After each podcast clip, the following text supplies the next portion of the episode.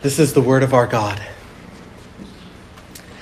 Then Jesus returned in the power of the Spirit to Galilee, and news of him went out through all the surrounding region. And he taught in their synagogues, being glorified by all.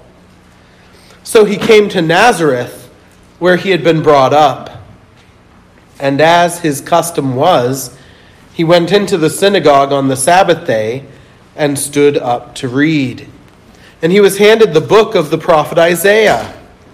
And when he had opened the book, he found the place where it was written, The Spirit of the Lord is upon me, because he has anointed me to preach the gospel to the poor.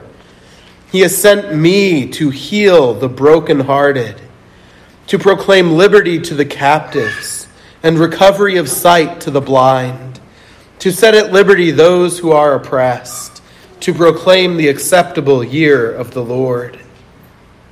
Then he closed the book and gave it back to the attendant and sat down. And the eyes of all who were in the synagogue were fixed on him. And he began to say to them, Today this scripture is fulfilled in your hearing. So all bore witness to him and marveled at the gracious words which proceeded out of his mouth. And they said, Is this not Joseph's son? And he said to them, You will surely say this proverb to me, Physician, heal yourself. Whatever we have heard done in Capernaum, do also here in your country.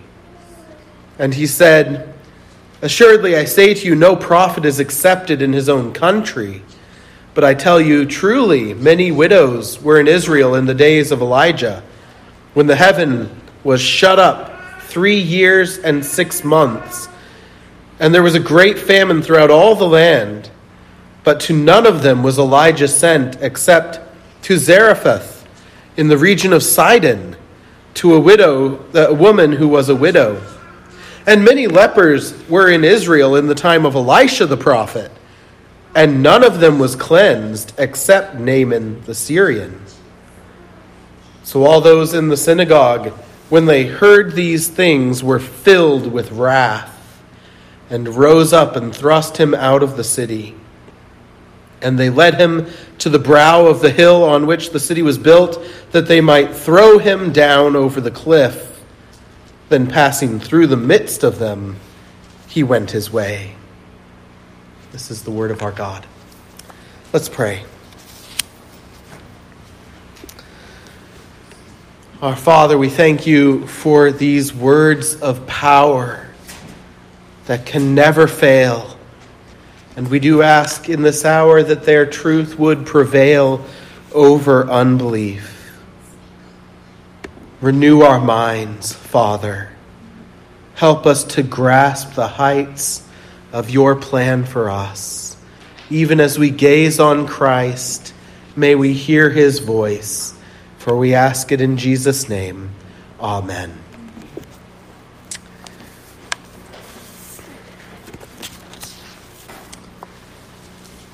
Remember, Luke begins his gospel that this is a gospel of certainty. And as we gaze on Christ here, we find a man who is certain about himself and certain about other people. I think that's important because of how often in church history and, in our own day, especially, people, even theologians who ought to know better, suggest that maybe Christ wasn't aware of his deity at first or wasn't aware of his calling. They are simply ignoring Scripture. Here, Christ is clear about who he is, and he's clear about his audience. But not only is he clear about himself and clear about his audience, he desires the audience to be clear about him, and he desires us to be clear about him and about ourselves. And so, as we gaze at this, that's our desire. It should be our desire. What is Christ saying about himself? What is he saying about us. We find here in this passage, Christ uh, has just uh, finished his, his 40 uh, day uh, of starvation and temptation in the wilderness, Satan has fled from him. Remember that it was the Spirit who fell on him at his baptism to empower him for his ministry. It was the Spirit who drove him into the wilderness to be tempted. And then it was the Spirit who took him and brought him back in the power of the Spirit to begin his ministry publicly. And he does so, and we see the Spirit's power. We read there in 14 and 15, he's preaching, and the result is there's a lot of people giving him glory. That is, there are a lot of people, at least somewhat, seeing what he is saying and believing it. The, the extent to which we're going to keep seeing throughout the gospel isn't full at first, but they at least catch something that is worthy of glorifying God in his ministry. He's becoming popular among the people, and everywhere he goes, he is handed the scroll at the, at the local synagogue. That wasn't always done. This was, this was given if you were a traveling rabbi, you might be handed the scroll and asked to preach. In their synagogues, they had a, a number of scripture readings. In fact, if you've uh, never attended a synagogue service, and I'm not suggesting you start attending synagogue services, but if you do, you'll notice they, they actually they may have more scripture reading in their service than we have in ours. And ours is quite packed. Uh, but there, there's a lot of scripture reading at a synagogue service. Most of it is lectionary, meaning they're reading the next part of what they read last week. If if you were one of the, the leaders and you're going to get up and read, you would go to the next portion. If last week Bill read from Revelation 2, then next week I'll read from Revelation 3. Of course, not that in a synagogue because that's the New Testament. Bad example. But if you're reading from Psalm 100 one week, the next week the next reader will read from Psalm 101. Most of it's lectionary. But they do have at least one text which is selected by the speaker for him to preach from. And that's what we find as our Lord, as he travels throughout Galilee, comes to his hometown of Nazareth. He's been received everywhere else. Now he comes to Nazareth. What is only implied in our text, but is explicitly stated in Matthew, is that everywhere he went, he preached and then, as people received the preaching, he would heal people.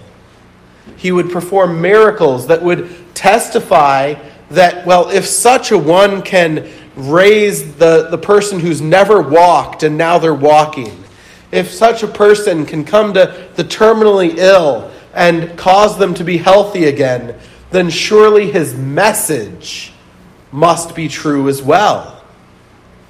And so Matthew shows us that all these Galilean cities he went to, he preached first. That was his purpose, he says in Matthew. And then he does the miracles to support the message. Now he comes to Nazareth and he preaches, but he's not going to do any miracles because they do not receive the message. It's an important point. I'll let you think about more because it's not Luke's primary point here. But he comes to Nazareth, his hometown. He is handed the scroll of Isaiah. Remember, they don't have one book that has the entire Old Testament in it. When we read book here, we really mean scroll. I think the ESV puts scroll, uh, and that would be accurate, more accurate than book. And it's particularly Isaiah. But then Christ gets to choose which part of Isaiah he's going to read from and he chooses Isaiah 61, and he only reads one and a half verses. And then he slams the book shut. I think that's why the New King James puts book, because it sounds better. It gets the point across more firmly. Uh, but it would be rolls up the scroll, hands it back, and then he sits down in the teacher's chair, because we read sit down and we think sitting down in the pew and they would they would read sit down and everyone else is standing and he's sitting because that's how they taught at that point. I wouldn't like that because I like standing. And you wouldn't like that because you probably don't want to stand up for one of my sermons. But uh, that's how they did that. Christ sits down and he begins to preach. And the first sentence of his sermon makes it very clear who he is. He reads Isaiah 61, and then he says, Today, this scripture is fulfilled in your hearing. That's my theme for today. That right now, Isaiah 61, 1 and 2 are fulfilled in your hearing. Now I will develop my points. That, actually, he doesn't do that, does he? The rest of his sermon doesn't feel like it fits with his theme. But that, that gets into our second point that he is clear about who they are. He's certain about who they are. But his point about who he is. He is, he says, the fulfillment of this verse. Excuse me. Isaiah 61 was understood. They all would have understood. It's the voice, the prophetic voice of the Messiah who was to come. The one whom, in just a few ver- chapters previous in Isaiah, was known as the suffering servant. And there were all those songs about what the, the servant of the Lord would do. And then in Isaiah 61, he, he comes and he speaks about what he is there to do. And they anticipated such a Messiah.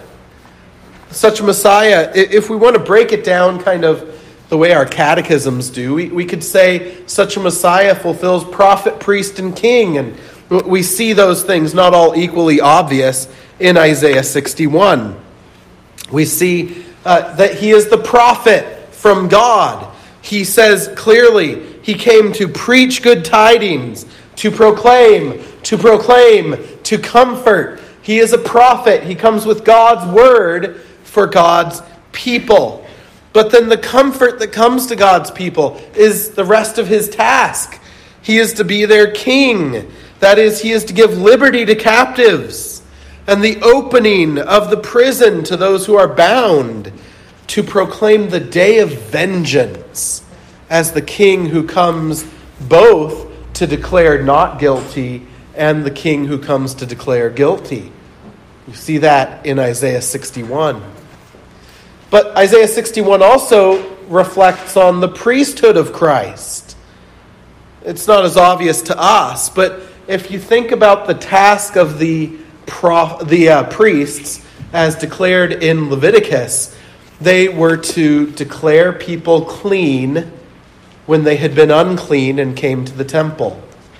If someone had been sick, they needed to come and have the priest declare them no longer sick. In other words, while the priest didn't heal you, the priest did declare you healed. And so when Christ says, I, am to declare, to give beauty for ashes, the oil of joy for mourning, the garments of praise for the spirit of heaviness, that they may be called trees of righteousness, the planting of the Lord, that he may be glorified. Those are all priestly declarations, priestly tasks to declare that the people are now righteous because God has provided atonement for them, to declare the Lord's blessing upon the people. And so, here, if we want to be technical about it, Christ is reading a, a text that shows us the prophet, the priest, and the king and he's saying, I'm fulfilling it all right here today. Now, now, the people didn't initially catch that. They probably thought he was being more like John. Oh, it's about to happen. But who's, who's about to do this? And I think we can presume that they were thinking that way because initially their thought was, wow, what gracious words. What a marvelous thing to say. It's only when he makes it very clear he's talking about himself and how he views them that they take him out to kill him. So initially it's it's I'm sure the way every preacher feels when he goes and preaches in his home church. Things like, "Oh, bless your heart, you're a preacher now." "Oh, don't you remember when I, I actually had a list I was going to share of things that I did when I was young. And thankfully, the people I did them to were so gracious when I've preached at that church. But I'm pretty sure my quality of preaching goes down there because I, I get the sermon and I get up to the pulpit and then I see all these faces that I sinned against. Or I had as Sunday school teachers and uh, I've never preached a good sermon from that pulpit. Uh, but I think initially that's what we see going on. Oh, here's Joseph's boy. Do you remember, maybe even something like this? Do you remember when he and Joseph came over and fixed our roof?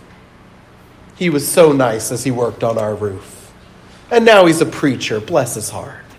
It's so cute, isn't it? Until he makes it more clear. This is fulfilled in your hearing today because I am He. Now, he doesn't have to say that. He says it kind of in a backward way. You're not going to accept me. You, you keep hearing of all these miracles I'm doing other places. And, and you're going to say, How about some healing of yourself? Meaning your hometown. You're going around healing everyone else. We want some of that here. In fact, if you could have done that as a child, why didn't you do it here? I, I think this is actually a good text to, to defend the idea that Christ didn't go around doing miracles as a child. Because they're all wondering, why didn't you heal yourself, physician? Why aren't you doing some of that miracle working here, Christ? He won't do it here because they reject him. They don't have faith. So he is clear about himself. I am the Messiah. I am the one filled with the Spirit. I am the one who has come anointed to preach the gospel. I am the one who has come to heal the brokenhearted, to proclaim liberty, to recover sight for the blind, to set at liberty those who are oppressed, to proclaim the acceptable year of the Lord. That's me. I'm here. He's clear about who he is. He wants them to be clear about who he is. And so he presses the point home in verses 23 through 27. And they get his point. They do get his point. That's why they try to kill him. This week in uh, men's, this last week in our men's group, our, our reading uh, reflected back on that famous Lewis quote, where Lewis, Lewis declares that if we take Jesus at his own word, then we are left with three options that he is either a liar, a lunatic, or he's Lord. And I was thinking about how well this text reflects on that idea. Uh, we could even make it a little more simple. We could say that this text, Christ, by his own word, leaves two options to declare him blasphemer or Messiah.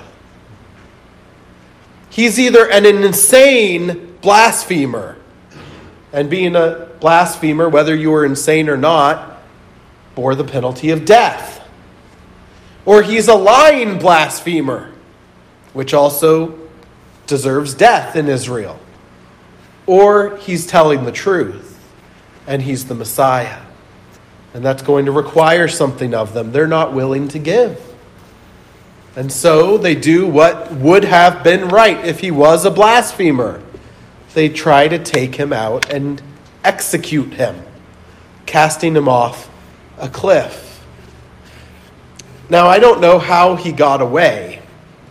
He passed through them. Was that a miracle? Is the only miracle that takes place in his hometown Jesus escaping them? Or was it that his authority shines through here and he just starts walking away and they don't do anything about it? That would be based on his real identity, wouldn't it? We don't know what this means. The scriptures are rather unclear. I think on purpose. Because remember what just happened?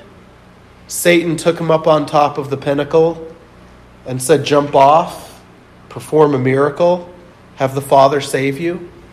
And Jesus doesn't do it there, but the Father does save Jesus from falling off this height just days later. God does protect his servant, and his servant does experience that here, not in Satan's timing, but as Christ trusted his Father, the Father quickly shows the Son, You're not going to be cast off this height. Christ escapes, but they are going to kill him because he is clear about who he is. This is the challenge for us. If Christ presented himself so clearly, in the end of the day, we're stuck with those same two options Messiah or blasphemer. Now, in the New Testament age, we don't take the blasphemer out and kill them in the parking lot. Uh, but the blasphemer is, if unrepentant, someone who is to be put out of the church. And I say that not in some goofy way to say we should excommunicate Christ if he's not Messiah, but to, to show us the seriousness, the equivalent of how we ought to respond if Christ isn't everything he said he was. Then, whatever this religion is, it shouldn't have the name Christ on it. That should be put out. If Christ is only a good teacher, but he's claiming to be the Messiah, if he's just a great guru, but he's claiming to be the Messiah, if he isn't the Messiah, then we ought to go back to the synagogues next Saturday. And have nothing more to do with Christ. And I, I, say that because we are surrounded in evangelicalism of our day with people who are, who are saying this. I know I, earlier on in this series, I know I've reflected on this. I've shared some of the quotes that Jesus may not be who the church has always said he was. And we need to be very firm in responding, very clear and certain in responding. Then stop calling yourself a Christian. Go back to the synagogue if that was correct. Just stop doing religion and be a nice person if that is correct. But don't use the name of someone that you claim is a blasphemer, a liar, or a lunatic as the name of your religion. We need to be clear about who Christ is with ourselves and with others. He claims to be the Messiah. We also see in this passage what he claims about them. And this is a little less blatant, isn't it? But what he's claiming about them is that they are poor and broken and needy. He, he doesn't explicitly say that, does he? He just implies it very strongly. Today, I'm declaring to poor people the gospel. And you're my audience. You must be poor. T- today, I'm coming to heal the brokenhearted. Today, I'm coming to proclaim liberty to captives you must be enchained. Oh, we, we aren't slaves of anyone.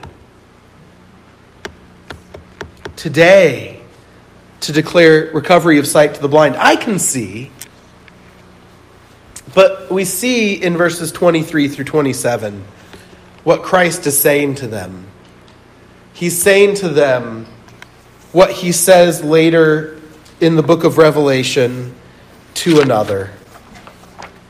He says to them, you say, I am rich, have become wealthy, and have need of nothing. And you do not know that you are wretched, miserable, poor, blind, and naked. That's the message he's preaching to them. You don't see that you have this need. You want the miracles without the repentance. You want the miracles without receiving me as your Messiah and Redeemer. You want the miracles without saying, We need salvation. We need help. We need because we do not have. You want the miracles. So you say, Physician, just heal yourself. Stop preaching Jesus and start doing the things we keep hearing you're doing for everyone else. We got a potluck after dinner. We heard something about a wedding with some great wine. Let's have more of that and less of this preaching. My cousin down the road can't come to church. She's sick. Why don't you just walk down the road and heal her? We want that, less of this preaching at us. He says, You're going to ask for that, but here's why you don't get it. And then here's the implication that they all pick up on. You're like Israel who didn't repent in Elijah and Elisha's day. That's what he's saying, isn't it? 24 through 27. He reflects back on a time when two people received miracles. And it wasn't because only two people needed healing and food, but only two people, and them both Gentile sinners, received what no one else received because they both were humble before God. They both repented before God, fell on their knees, and sought to worship the one living and true God, and they weren't even Jews. There were many widows starving for three and a half years. You realize Christ is saying there were many widows who actually died of starvation during three and a half years. And some widows who probably buried their children who died of starvation during three and a half years who didn't fall on their knees and cry out to God.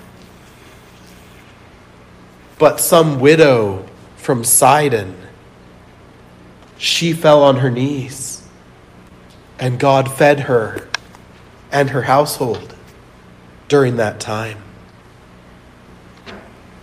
There were many lepers in Israel during Elisha's day. Remember what that means if you suddenly broke out with leprosy, you couldn't live in your home anymore. You couldn't live in community anymore.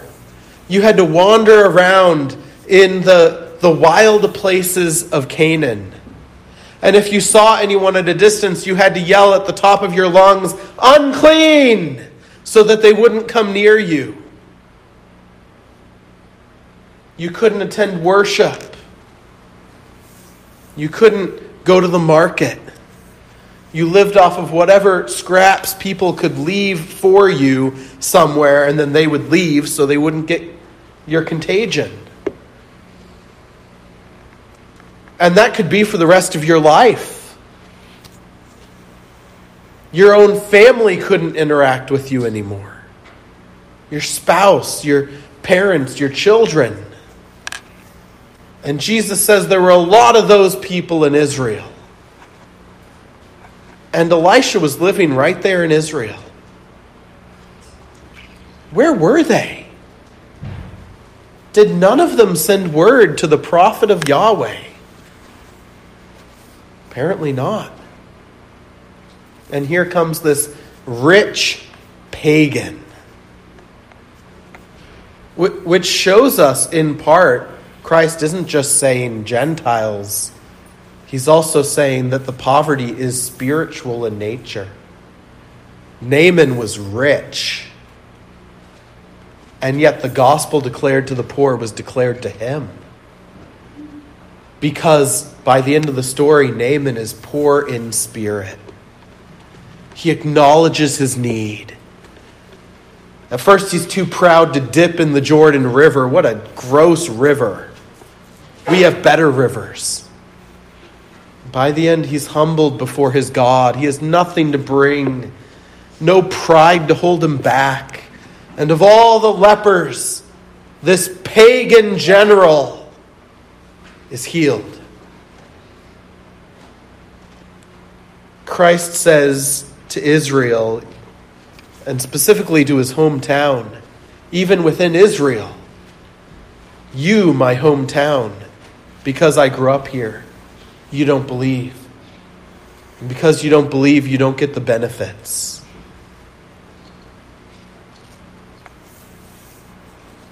Of course, they're mad at him. He's calling on them to acknowledge that they are poor, blind, and naked. He's leading them right to that point where, in confessing their sins, they might receive from him the very thing he challenges the church in Laodicea to seek. I counsel you to buy from me gold refined in the fire that you may be rich, white garments that you may be clothed, and that the shame of your nakedness may not be revealed, and anoint your eyes with eye salve that you might see. Those I love, I rebuke. That's the message Christ is preaching here. But they're too proud to receive it. So they drag him out to the cliff. And there, of course, is the challenge for us as well. How easily do we fall into this in the church today? That we can fall into this attitude of, of, um, of only thinking outwardly we're not poor. We don't need help. But there are some physically sick people. How easily we can fall into that. We fall into it in tacky and gaudy ways, like an Osteen type of way. Oh, well, people are basically good. And all they need is to be encouraged. Right? That's an easy way that we fall into it. It can be more subtle than that to replace an emphasis on repentance from sin with an emphasis on just social justice. I, I emphasize the just part. Because Christ did care for the physically poor, didn't he? We know that there was a money purse that he had Judas hanging on to for the disciples that was filled with money for the poor, and it was administered to the poor. Apparently, Judas did a really great job making it look like he was doing a good job at that. Because all the other apostles thought he was this loving, gracious man towards the poor. Christ cared about the poor. He had a ministry for that himself. And he does care for the sick. And he does heal them. And he does give sight to the blind. He cares about all of these things. And he cares about them today as well. He gives his church three offices or two offices, depending on if you see pastor as the same as elder or not. But the other one is deacon, isn't it? So that the saints might be coordinated in their mercy towards those in need. Christ cares. He does care outwardly. But so easy in the church to therefore write off the spiritual side of things. And Christ would have us realize that we have a spiritual need. All the rest of that is nothing if we don't see our need for Him. Or it can be in very subtle ways. In a good church, how many people, because they're in a good church, feel proud about that and think they're okay, even though they have secret sins hidden away inside, hidden from each other, but not from the Lord but because we're in a church that has all of our doctrinal pieces in the right order, we think. We have these sins and we think there's not a problem. We live too often with little repentance, if any. It's very easy in the church to be just like these people from Nazareth and only think about the outward. And Christ is challenging us to buy from Him how can we buy if we're spiritually poor?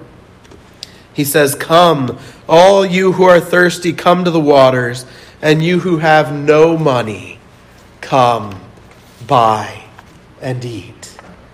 He says, If you are poor in spirit, it's on me. Come to me, repent, and I will provide all you need. Christ is clear about himself, he's the Messiah. He's clear about his audience. We must be poor in spirit if we are to have the kingdom of God. But finally, and this also challenges us about ourselves, it shows God knows who he's Christ knows who he's talking to. We see Christ implying something about the day. I want you to glance at the text again, which Christ reads. And I'm going to read the full verses 1 and 2 from Isaiah 61. And notice what Christ does. Realize that all the Jews in the synagogue knew this, this passage by heart, probably. But hear what Christ does. The Spirit of the Lord God is upon me because the Lord has anointed me to preach good tidings to the poor. He has sent me to heal the brokenhearted, to proclaim liberty to the captives, and the opening of the prison to those who are bound, to proclaim the acceptable year of the Lord and the day of vengeance of our God. Notice what Christ does. He stops mid sentence. It's not even the end of a paragraph, it's mid sentence. He, he declares to proclaim the acceptable year of the Lord, and then he does whatever the scroll equivalent is to that. He shuts the book before the day of the Lord's vengeance. He's saying something very clear even there, he's implying that what was assumed to be a single day, the acceptable year of the Lord, and the day of his vengeance in the coming of Emmanuel, is indeed two comings of Emmanuel. He declares, I've come now in the day of grace and mercy to bring healing, to bring riches to bring freedom to the captive, to bring all these things. And he shuts the book. This is fulfilled. But one day, we all will hear Christ give the equivalent to the end of that sentence. One day, when the dead are raised, and those who are living who believe in Christ are caught up with the dead to our Lord. And one day when he sits on his judgment seat, and we stand on one side of him, and all the rest who have lived in history stand on the other side of him, we will hear the equivalent as he declares the day of the vengeance of God the Father upon the wicked. And he will, in essence, be saying, This is fulfilled today. Depart from me or enter into your rest. That day is not yet come, and that's why we have hope today. Remember what Paul says in 2 Corinthians 6, verse 2. In, in the context of reflecting on Christ and Christ's wonderful work, Paul declares, for Christ says, In an acceptable time I have heard you, and in the day of salvation I have helped you. Behold, now is the acceptable time. Behold, now is the day of salvation. Don't you think Paul is reflecting on Isaiah 61 as well? The year of our Lord's favor the acceptable year of the Lord. The, the, the year in which, the time in which you may fall before the judge and plead mercy and receive it before it's too late and he pronounces his judgment. Paul says today is still that year that is acceptable for receiving his mercy. And since he has made it so clear who he is and what we need, we ought to humble ourselves and fall before his throne for mercy. Like Naaman, humbling himself and stepping into the muddy waters to receive from God full cleansing. So we need to come today. For one day it will be too late when Christ declares, Today God's wrath is fulfilled upon you. Christ here calls out to you from his word this morning, as a hymn writer put it long ago Are you weary, heavy laden? Are you sore distressed? Come to me, says one, and coming, be at rest. Thanks be to God.